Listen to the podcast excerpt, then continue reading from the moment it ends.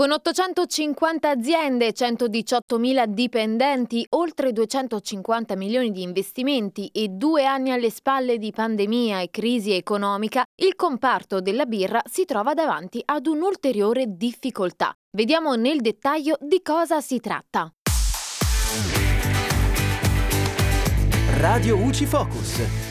Ciao amici di Radio UCI, sono Giulia e in questo focus agroalimentare parliamo dell'allarme lanciato da Assobirra, la quale sta seguendo con molta attenzione i lavori sulla legge di bilancio. Infatti da gennaio 2023 c'è il rischio che le aziende dovranno fronteggiare un aumento delle tassazioni che impedirà nuovi piani di investimento in impianti, crescita e sviluppo del settore. E non solo, perché è previsto anche un aggravio fino al 30% del costo di accise nei piccoli produttori. Il presidente di Assobirra, Alfredo Pratolongo, e il ministro Lollo Brigida già da mesi stanno sviluppando un programma in modo tale da rendere più competitivo il comparto italiano in Europa, che vede al primo posto Germania e Spagna come principali produttori. Questo perché entrambi i paesi hanno un livello di accise molto più sostenibile del nostro, che favorisce l'importazione di birra straniera anche in Italia, a discapito dello sviluppo del mercato interno. Di conseguenza, sono due le misure principali che si chiedono con l'emendamento 75.038. Uno, la proroga della riduzione a 2,94 euro per ettolitro di grado plato per tutti.